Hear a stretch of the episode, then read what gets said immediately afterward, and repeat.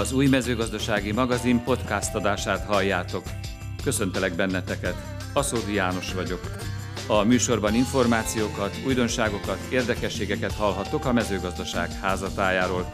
Tartsatok velem itt is!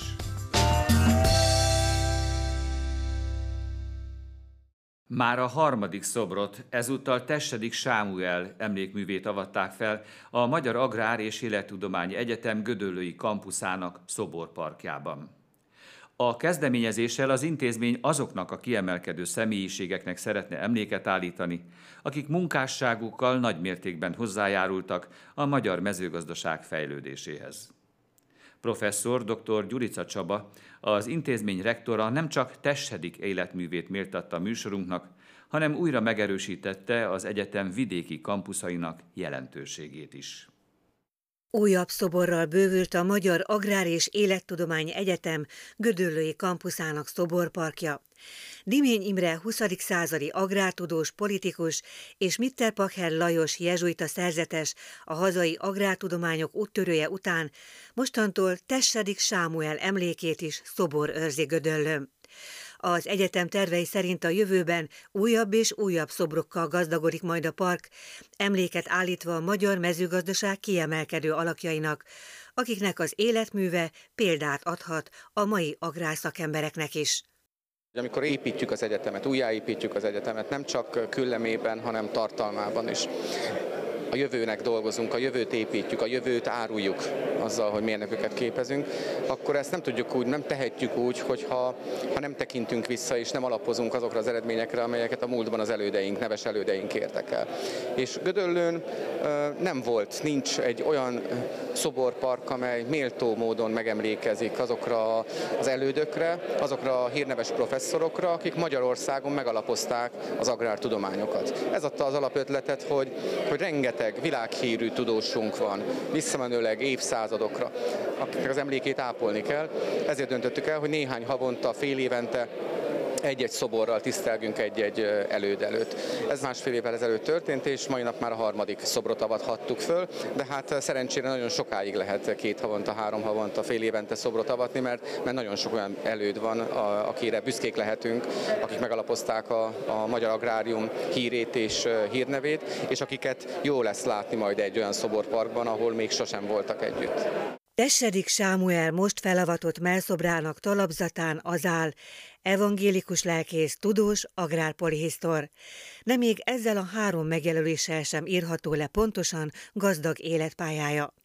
Az 1742-ben szlovákul is beszélő német apától és német anyától származó tessedik németországi egyetemeken tanult teológiát és filozófiát, de már akkor komolyan foglalkoztatták a technikai újdonságok is, főként a gazdálkodás terén.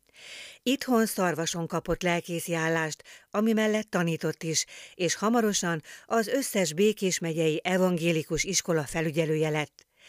A magyar agrárium történetébe elsősorban az általa alapított gazdasági üzemi intézettel került be, amely az első gyakorlati oktatást nyújtó mezőgazdasági iskola volt, saját birtokkal, műhelyjel, ahol mezőgazdászokat és gazdasszonyokat képeztek.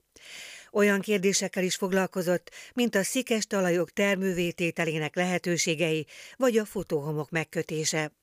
Érdekelte a jobbágyság sorsa is, hogy hogyan lehetne őket megtanítani a modernebb gazdálkodásra, és miként lehetne számukra jobb életkörülményeket teremteni. Németül írt, magyarul és szlovákul tanított. Kora igazi polihisztora volt. Személyiségére, munkásságára már korán felfigyelt a Békés megyei származású rektor is. Gyerekkoromtól kezdve figyeltem Testedik Sámuel munkásságát, tanulmányoztam, és mindig lenyűgözött az a sokoldalúság, az a polihisztori tevékenység, ami jellemezte az ő munkáját, és, és tanulmányaim során pedig magam is megtapasztaltam azt, hogy mennyi napjainkra is használható tudást adott át az utókornak. Több száz évvel a halála után. Két évvel ezelőtt ünnepeltük a halálának 200. évfordulóját És, és ez, a, ez a munkásság, ez kötelez mindannyiunkat, és nem csak azért, mert én Békés megyei vagyok, hanem azért, mert Békés megyében munkálkodva az egész országra, sőt egész Európára kiterjedő hatást gyakorolt az agrárium, az agrár oktatás fejlődésére, fejlesztésére. Festeti Györgyel egy időben, de nem egy helyen, helyen, illetve Szarvason építették ki Magyarországon a szakiskolai képzést és a felsőoktatási képzést. Ez a 1700-as évek végének, 1800-as évek elejére esett, és olyan iskolát, olyan hátteret teremtettek az agrárképzéshez Magyarországon, amelynek az alapjai mai napig megvannak, és mi is ezekből dolgozunk. Ennek köszönhető az, hogy helyen ma is van agrárfelsőfokú képzés, és ennek köszönhető, hogy némi megszakítással is, de Szarvason is folyamatosan volt agrárképzés, agrárszakképzés, majd agrárfelsőfokú képzés, és mi ezt a folyamatot, ezt a hagyományt visszük tovább, nyilván építve azokra a modern eszközökre, amelyek ma szükségesek ahhoz, hogy korszerű felsőoktatást tudjunk építeni. Ma itt ezen az avaton megerősítetted azt, hogy Szarvason továbbra is fönn fog maradni a felsőoktatású képzés. Igen, miről indultunk, mert döntés volt arról, hogy megszűnik korábbi jogelődintézmény szenátusa részéről. Ezt megváltoztattuk, és mutatja, hogy jó döntést hoztunk, hogy újra sikerült nagy erőfeszítések árán, de újra sikerült elindítanunk a nappali rendszerű képzést Szarvason, új szakterületeket vontunk be a képzésbe, drónpilótákat képezünk, kialakítottunk egy országos öntözésfejlesztési központot, újra. A mezőgazdasági vízgazdálkodás fellegvárává szeretnénk tenni szarvast építve, alapozva azokra a hagyományokra, amelyek szarvas nevét ismertétették. Az agrárkutatásban, az agrár szaktanácsadásban erősítjük a pozícióját, tehát összességében azon dolgozunk, hogy szarvason, Dél-Kelet-Magyarország erős olyan felsőoktatási, agrár felsőoktatási bázisát építsük, amely a helyi értelmiséget, a, a helyi fiatalság intellektuális hátterét tudja megteremteni. Miért fontos neked az, hogy vidéken is egy nagyon erős oktató bázisa legyen az egyetemnek?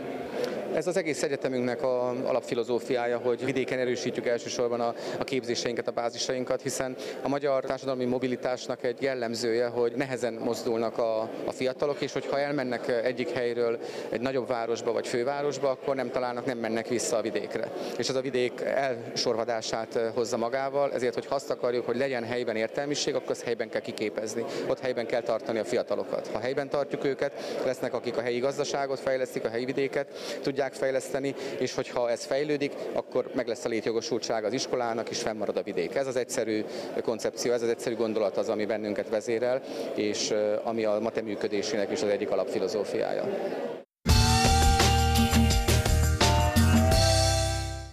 A történet a szilvával és a barackkal kezdődött, de ma már sokféle gyümölcsből és zöldségből készít különleges lekvárokat és krémeket a Fajszi Berta család.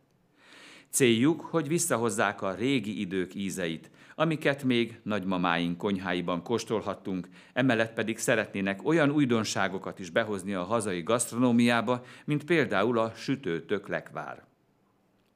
A BB Manufakt különlegességeiről Berta Zsoltal és Bertáné Kocsis Anitával, a BB Manufakt tulajdonosaival beszélgettünk az Omékon.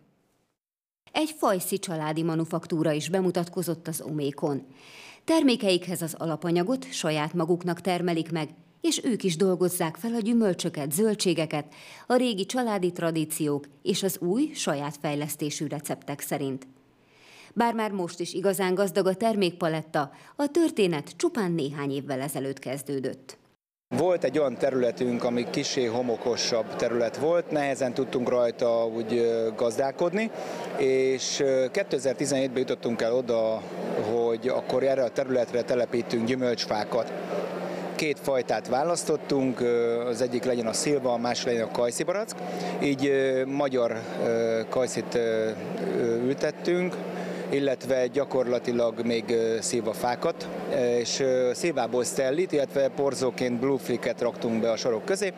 Rendesen, ahogy a nagykönyvben meg van írva, tehát engedélyeztettük, előtt a területet bevizsgáltuk, megfelelő az ültetvénynek, minden egyéb. Hál' Istennek minden jó és pozitív volt. Így elkezdtük 2017-ben a telepítést, és Olyan szerencsénk volt, hogy ez belenyúlott így már november elejébe, és egy hatalmas nagy esőt kaptunk, úgyhogy meg is segített bennünket az ég, és meglocsolt mindent, úgyhogy tavaszra százszázalékos volt az eredés, és eljutottunk odáig, hogy a fák termője váltak, és ugye szüretelni tudtunk. De akkor most mit csináljunk a gyümölcsel? És merre menjünk? Hát elviszük a piacra akkor kezdődött ez az irány, elmentünk a piacra, értékesítés, de tovább kell menni, feldolgozzuk. És akkor jutottunk el odáig, amit itt látható mögöttünk az asztalon, hogy feldolgozzuk az adott termék és gyümölcsöt, egy terméket hozunk létre, és akkor így készítettünk lekvárokat, nincs most itt az asztalon mögöttünk, de aszaljuk, tehát készül nálunk aszalt termék is, ugye leszárítjuk, kisebb mennyiségben termelünk mellette mást, például ugye fokhagymát, céklát szintén feldolgozzuk, ezekből is termék készül. Az első lekvár szilvából készült, majd évről évre szépen gyarapodott a kínálat. Az omékra a legkedveltebb termékeiket hozták el, köztük azt a két újdonságot, amivel a közelmúltban egy rangos díjat sikerült elnyerniük. Hoztunk egy sült fokhagymakrémet, ami ugye az idén tettünk nagyobb mm, részben a földekbe betettük a fokhagymát, meg a cékla, és ez a két termékünk az, ami az idén kiváló bácskai termékdíjas, amire nagyon büszkék is vagyunk. Emellett hoztunk még szőlőlekvárt, ami egy illatos otellóból készül, azt is nagyon szeretik és nagyon kedvelik a vásárlóink. Hoztunk még eperlekvárt, ami egy klasszikus az én nagyszüleimnek az epertöveiről, ezeket újítjuk meg évről évre. Ez az igazi klasszikus, amikor letekerjük az üveget, és tényleg az a, az igazi szamóca illat jön, ami már eleve emlékeket idéz bennünk, kicsit gyerekkort, kicsit régebbi időket ezeket próbáljuk ugye visszahozni, nem csak a, a meglévő termékpalettán, hanem amikor újdonságokat készítünk, akkor is mindig ez libeg egy kicsit a szemünk előtt, hogy azokat a régi ízeket felhozni vagy visszahozni, talán amikor az emberek belekóstolnak, hogy visszarepíteni az időbe őket, hogy na mi is volt régen, milyen ízek lehettek, vagy akár egy gyerekkori emléket, akár egy nagymamával, nagypapával közös emléket visszahozni. Egy kicsit ilyen időutazás is talán ezeknek a lekvároknak vagy a krémeknek a fogyasztása. Természetesen a klasszikus szilvalekvárokat is elhozták a kiállításra, de olyan különlegességgel is készültek, mint a sütőtök lekvár, amit még kevesen készítenek. Picit próbáljuk az embereket így a most felerősödött gasztrokultúrába arra, arra ösztönözni, hogy jöjjenek, és ne csak a lekváros kenyérnél álljunk meg, hanem hogy a húsok mellé is bátran fogyasszuk az összes BB manufaktos terméket, mert hogy igen jól illenek. Kínálatukban olyan lekvárokat is találhatunk, amik nem tartalmaznak cukrot. Ilyen például a szilva is, aminek az elkészítését Anita még a nagymamáitól tanulta meg. Elárulták, hogy a kóstoltatások során a vevők véleményéből sokat tanulnak, és szívesen osztanak meg velük olyan recepteket is, amik náluk már jól beváltak. Ismét egyre népszerűbb az otthoni kertészkedés, és a hobbi kertészek szívesen találkoznak, hogy megosszák egymással tapasztalataikat. A Várpalota Pétfürdő Kerbarátkör Egyesület nyárvégi rendezvényén a Pétfürdői Közösségi Televíziónak András Károly, a Kertészek és Kertbarátok Országos Szövetségének elnöke, Györfi Balázs, a Nemzeti Agrárgazdasági Kamara elnöke és Navrasics Tibor területfejlesztési miniszter nyilatkozott. Határon innen és túról is érkeztek kertbarátok, hobbikertészek Várpalotára, a Túri várba, ahol augusztus végén már negyedik alkalommal rendezték meg a nemzetközi kertbarát találkozót és terménykiállítást. Hogy igazán jól sikerüljön a rendezvény, a házigazda Várpalota Pétfürdő Kertbarátkör Egyesület Molnár Ferenc vezetésével már egy évvel ezelőtt elkezdte a szervezést a háromnapos program során, amelynek a záróeseményét Pétfürdőn tartották, a hobbikertészek nem csak legszebb terményeiket és az abból feldolgozott termékeket mutathatták be, hanem tanulhattak is egymástól és az előadást tartó szakemberektől. Újabb termesztési, feldolgozási és tartósítási praktikákat ismerhettek meg. Valamikor sokkal több házi kertben termesztették meg a családok maguknak a zöldségeket, gyümölcsöket. De a kertbarát mozgalom ma is él, és ha van pozitív hozadéka a koronavírus járványnak, akkor az az, hogy sokan ismét felfedezték a kertészkedés örömét. Amikor mindenki visszahúzódott az országban, a faluba, a házába, a lakásába, és féltek Ugyanakkor a félelmükbe elkezdték megpróbálni, hogy milyen egy cserépbe paradicsomot nevelni, egy balkonon milyen leszedni egy paprikát, és ez ráébresztette az embereket, hogy maguk is tudnak, ha akarnak, vagy ha a körülmények olyanok, és ez pozitívuma ennek a Covid-nak. Most lehet érezni már, hogy azt mondjuk, hogy már túl vagyunk rajta, hogy igenis nagy szerepe van az, hogy a kertünket tudjuk élvezni, ez legyen tetőkert, balkonkert, vagy éppen kiskert, vagy minőségben is, és tudjunk ott termelni ízletes, zamatos anyagokat, hogy saját magunk megismerjük. Ezért lényeges, hogy a kertbarátok a saját maguk család ellátására tudjanak termelni.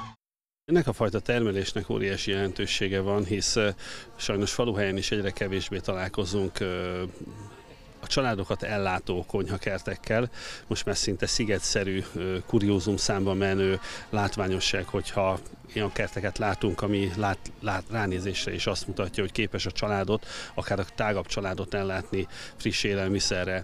És ezeknek a kerteknek a látványa, ez talán nagyon sok fiatalban meghozza a kedvet arra, hogy eh, ha nem is családon belül látja, de a kerítésen keresztül, hogy foglalkozzon egy kicsit az agráriummal, egy kicsit eh, érdeklődjön, és hát bízunk benne, hogy azért néhányukban az érdeklődésen túl azért a tevékenység is elindul, az a fajta tenni akarás, hogy az agráriumnak szerves részesei legyenek, és innentől kezdve egy ilyen közvetett formában is lehetőségünk van arra, hogy az agráriumot erősítsük, hisz a társadalmi beágyazottság az nagyon fontos, hisz nagyon sok olyan támadás éri az élelmiszer előállítást, ami Európai Unió szinten sajnos egyre nagyobb negatív spirált vesz, és ezzel ellen úgy tudunk egyébként jól harcolni, hogyha minél több embernek van valódi és létező tudása azzal kapcsolatban, hogy hogy állítunk elő élelmiszert. Ahol közösségeket akarunk, erős közösségeket akarunk, ott a kiskertészek és a kertész közösségeknek is helyük van. Ráadásul ez egy olyan apró hozzájárulás a közjóhoz, hiszen azáltal, hogy megművelnek egy kertet, megművelnek egy földarabot, nem csak maga a föld válik minőségibbé, de a termények révén az emberi élet is gazdagabbá válik, hogy egy rendkívül hasznos tevékenységi forma, amelyet ráadásul, mivel szorgalomra is nevel, és tudatosságra is nevel, ezért az állampolgári erények közé is sorolható. Itt barátságok jöhetnek létre, barátságok születhetnek, illetve ezek a barátságok ezek megerősödhetnek az, azzal, hogy találkoznak, beszélnek az emberek egymással, és ezáltal a különböző tájegységeken élő emberek is egy közösséget alkotva egy-egy szabadidős tevékenység köré szerveződve a újabb közösségeket hozhatnak létre. És ez azért is fontos, mert egy erős társadalom mindig erős és szabad közösségekből áll. Hogyan segíti a kormány a mezőgazdaságból élőket a következő időszakban? Miért jelent problémát az Ukrajnából érkező áru a magyar gazdák számára? Milyen pályázati forrásokra számíthatnak a termelők a következő években? Ezekről a kérdésekről beszélgettünk Nagy István agrárminiszterrel. Miniszter úr, a napokban szerencsére előleget kaptak a gazdák. Hol tartotok a kifizetésekkel? És van több mint 75 ezer gazda meg is kapta a őt megillető támogatásokat, és november 30-áig azt reméljük, hogy mindenki meg is kapja, akinél nem merült föl bármilyen az ellenőrzés során fennálló probléma. És nagyon örülök annak, hogy az a 270 milliárd forint, ami most a gazdák számlájára kerül, az éppen nagy segítség az őszivetések, őszi talaj előkészítési munkálatokban, és az, hogy meg tudjuk alapozni a jövő esztendőt.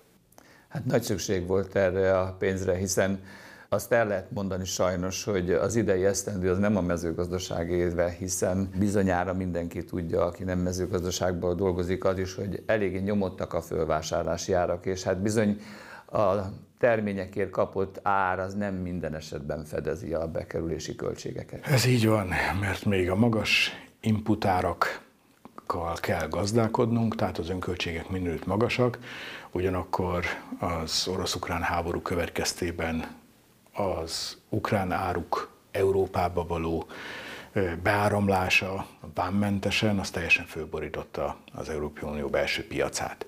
Ezért sokkal alacsonyabbak a felvásárlási árak, mint ami indokolt lenne. De ez egy helyzet, ezt kezelni kell. Kedves nézők, ismerik a magyar kormánynak a döntéseit, azt, hogy hogyan hoztunk egy oldalú nemzeti döntéseket is, hogy Magyarország területére az ukrán gabona és másik 24 termék nem érkezhet. Tehát, de mi védjük a magunk piacát, de mi kínálók vagyunk, eladni szeretnénk. Több mint két millió tonna gabonánk lenne, amit szeretnénk eladni.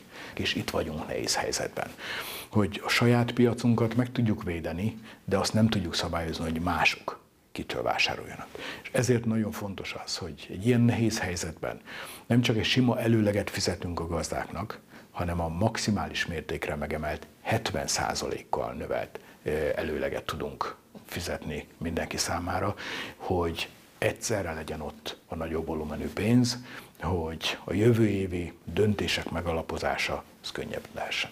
Mindig csak a búzáról, a gabonáról beszélünk, a karászos gabonákról, de mi van a kukoricával? Ugye kukoricából elég komoly feldolgozó kapacitással rendelkezik az ország. Ott mi a helyzet? Nem lehet a felesleget esetleg földolgozott állapotban értékesíteni? De hogy is nem, hiszen minden egyes szemre szükség is van. De eddig is exportáltunk, hiszen az az egy millió hektáron előállított kukorica, amit szoktunk, az a felére van igazából szüksége a magyar takarmányiparnak és a magyar állattenyésztésnek. A többiből ipari alapanyagot, akár bioetanolt vagy izocukrot állítunk elő, és aztán persze szemes formába is exportáljuk. Én azt szoktam mindig vallani, hogy ameddig feldolgozott terméket tudunk a kukoricába is csinálni, addig ez teljesen rendben van, hogy ipari célra is használunk egyébként élelmiszer alapanyagot. Ha szemesbe kell exportálni, ott már nehezebb az ügy, hiszen megtalálni a piacot, megtalálni a vásárlót, megtalálni azt a vevőt, aki akár napraforgóban, akár kukoricában az ukránokkal versenyez, ez bizony egy komoly kihívás jelen pillanatban. Viszont azt is tudomásuk kell venni, hogy mi a feldolgozói kapacitás, mi a piaci igény, van-e igény többletre, és azt kell mondjam, hogy határán vagyunk annak az igénynek, amit egyáltalán akár Dunaföldvár vagy Tiszapispeki föl tud dolgozni, és piacra tudunk vinni. Azt ugye tudjuk, hogy Magyarországon milyen problémákat okoznak a fölvásárlási árak, hogy mennyire alacsonyak, de ez mennyire általános az Unió többi országában? Ugye azt kell tudnunk, és itt vagyunk nehéz helyzetben, hogy az Unió többi országa örül az olcsó ukrán terméknek. Ez lett a mi helyzetünk. Mert ők kevesebbet termelnek, mint a saját felhasználási igényük. Ők voltak a mi vásárlóink. Mi azért vagyunk nehéz helyzetben, mert egyrészt közel vagyunk Ukrajnához, az Ukrajnából történő szárazföldi szállítás még nem drágítja meg a termékeket nagyon, tehát itt jóval olcsóbban tud megjelenni az ukrán termék, mint a hazai a gazdák Európában egy-egy szegmensnél érzik. Kezdik érezni a csirkehúsnál, kezdik érezni a tojásnál, hogy ez problémát okoz. De mire eljut Berlinig, vagy netán Madridig, addigra a szárazföldi szállítással úgy megdrágul, hogy igazából nem konkurenciát jelent a helyi termelőknek, mert ugyanolyan áron tud piacra kerülni. Nekünk itt az a bajunk, hogy nem elég, hogy nekünk dupla van, hanem még egy sokkal olcsóbbal is nézünk szemben, hogy megértse mindenki az egy nagyon rövid távú cél lenne, hogy csak olcsót vegyünk, és az a cél, hogy minél olcsóbb legyen.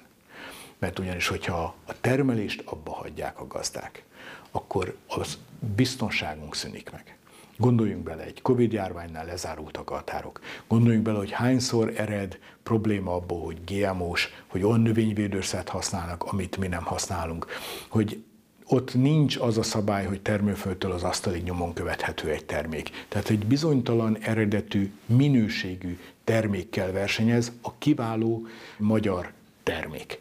És ez egy nagyon-nagyon fontos szempont, hogy nem csak azt kell nézni, hogy valami még olcsó be, hanem azt kell nézni, hogy mi az, ami hosszú távon jelent ellátásbiztonságot, és hosszú távon jelent az egészségünkre, az életünkre nézve egy minőségi garanciát. A magyar termék mindig ezt jelenti. Az utóbbi időszakban nagyon kevés pályázatról tudok, ami megjelent volna a termelőknek, a vidéknek. De hírek szerint most az elkövetkezendő év elején újabb pályázatok fognak megjelenni. Tudsz erről mondani valamit részletesebben? Az elmúlt kettő esztendőben több mint 1500 milliárd forintot fizettünk ki a magyar gazdáknak pályázatok formájában. Ez a két átmeneti év volt. Most le az a ciklus, ami 22-ig tartott. És ugye itt mindig van plusz két esztendő. Itt látjuk most a végét. És megindulunk a következő ciklussal, ami 27-ig tart, plusz ugye a két év átmeneti idő, majd annak is a végén. És meghirdettük a pályázati menetrendet, hogy tudjanak a gazdák fölkészülni. Tehát 2900 milliárd forintot tudunk meghirdetni a gazdák számára. És ez egy nagyon-nagyon fontos dolog, mert ez úgy oszlik meg, hogy mintegy 600 milliárd forint jön az Európai Unió közös agrárpolitikájából, és a magyar kormány ehhez tesz hozzá 2300 milliárd forintot a nemzeti költségvetéséből. Indulunk az erdészeti támogatásokkal, majd február-március táján már jönnek a mezőgazdasági és állattenyésztési beruházási források, jön az élelmiszeriparnak a hatalmas beruházási csomagja, és aztán jön a föld használattal járó támogatások, amelyek több évre kell előre vállalni, az AKG Öko támogatásoknak a kérdésköre, és aztán évvégével pedig jönnek a precíziós gépeknek, műszaki berendezéseknek a támogatása. Mind-mind sorba, és aztán majd még egyszer megismételjük ezeket a pályázati kiírásokat. Lesznek-e kisebb termelői szférákban támogatások, vagy milyen vidékfejlesztési pályázatokra lehet számítani? Lesz-e tanyapályázat, lesz-e kisüzemi pályázat, amiket nagyon szerettek az emberek? Szeretnék egy elvet elmondani. Minden egyes pályázati típusnál háromfélét írunk ki. Lesz egy a legkisebbek számára, lesz egy a közepes családi gazdaságok számára, és lesz egy a nagy gazdaságok számára. Hogy ne egymással versenyezzenek, és ne egymás elő vonják el a forrásokat, hanem alma az almával, körte a körtével legyen versenytárs. És azt szeretnénk, hogy minél diversifikáltabb legyen, minél több ember tudjon a pályázati forrásokhoz hozzányúlni, és nyilván minél kisebb egy pályázati határ, annál több ember tudja igénybe venni. És tényleg az a célunk minden egyes pályázat, hogy mindenki tudjon egyet előrébb lépni. A legsikeresebb tényleg a kisüzemi pályázat volt, amikor önrész nélkül tudtunk 15 ezer eurót adni a gazdálkodóknak azért, hogy művelje meg a kertet, tartson még egy tehénnel többet, vigye ki a piacra a kézműves terméket, és továbbra is ez hangsúlyos lesz. Tehát szeretnénk, hogy a vidéki megmaradást fokozni. Szeretnénk, hogy legyen másodállás, mellékállás, mellékjövedelme a vidéken élő embereknek, hogy tudjunk életet lehelni a piacokba, hiszen a magyar gasztronómia megújulása az a kézműves termékeknek köszönhető. Ezért a piacfejlesztést is napirenden tartjuk, és abszolút egy olyan vidékfejlesztési eszköznek tekintjük, amely nagyon sok gazdasági előrehaladást tud elérni. És az a célunk, hogy a kisüzemét is fejlesszük tovább. Tehát akkor, amikor az első forrást megkapta, végigvitte azokat a fejlesztéseket, amire szükség volt, akkor jöjjön hozzá egy következő. Legyen mellett egy olyan üzleti terv, aminél akár már 400 ezer eurót is pályázhat majd. Mert azt mondja, hogy sikeres lett a sajtom, sikeres lett a befőttem a lekvárom, vagy éppen a hústermékem, akkor egy kis üzemet építek hozzá. És akkor mivel már van bevétel, akkor már önrészt is hozzá tud tenni, és ö, akkor már az 50%-os pályázati intenzitás már akkor működhet. Szeretném mindenképpen elmondani, hogy ha fiatal gazda valaki, akkor 10% plusz intenzitást tud igénybe venni. Ha mindenképpen zöld vagy öko beruházás, az újabb 10%-os javulást jelent. És hogyha ezt társas vállalkozásként, termelői összefogással, integráció keretében teszik, akkor az egy újabb 10%. Tehát akár 80%-os állami támogatást is el lehet érni egy-egy pályázatnál, hogyha minden ilyen szempontot valaki figyelembe vesz. Tanya program lesz?